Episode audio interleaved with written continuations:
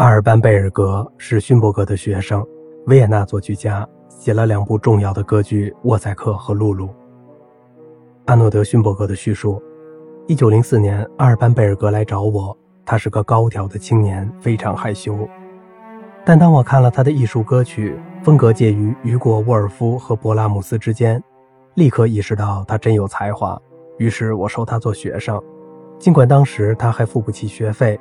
后来，他母亲继承了一大笔遗产，就告诉他现在家里有钱了，可以送他进音乐学院了。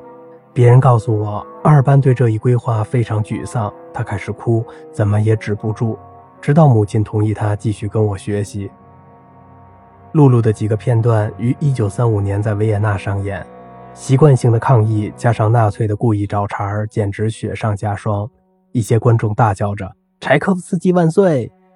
贝尔格怜悯地看着他们说：“可怜的孩子们，四十年前柴可夫斯基的第五交响曲在这个音乐厅上演时，他们的祖父辈也如出一辙。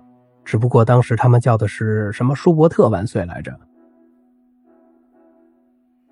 我作曲的时候觉得自己像贝多芬，他告诉学生阿多诺：“只有完成后才意识到我最多是个逼才。”阿多诺写道。尽管贝尔格非常英俊，很招女人喜爱，特别是在他成名之后，但他说自己一生中从未真正体会过想象中的性爱极乐境界。于是他从当淫媒中获得了某种乐趣。为了此种目的，他邀请我和一位迷人的女高音一起。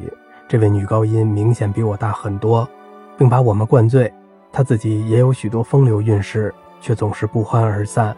从某种意义上说，他们之间注定了不欢而散。我有种感觉，这些艳遇在一开始就成了他创造力的一部分，正如奥地利玩笑说的那样：“心急情不真。”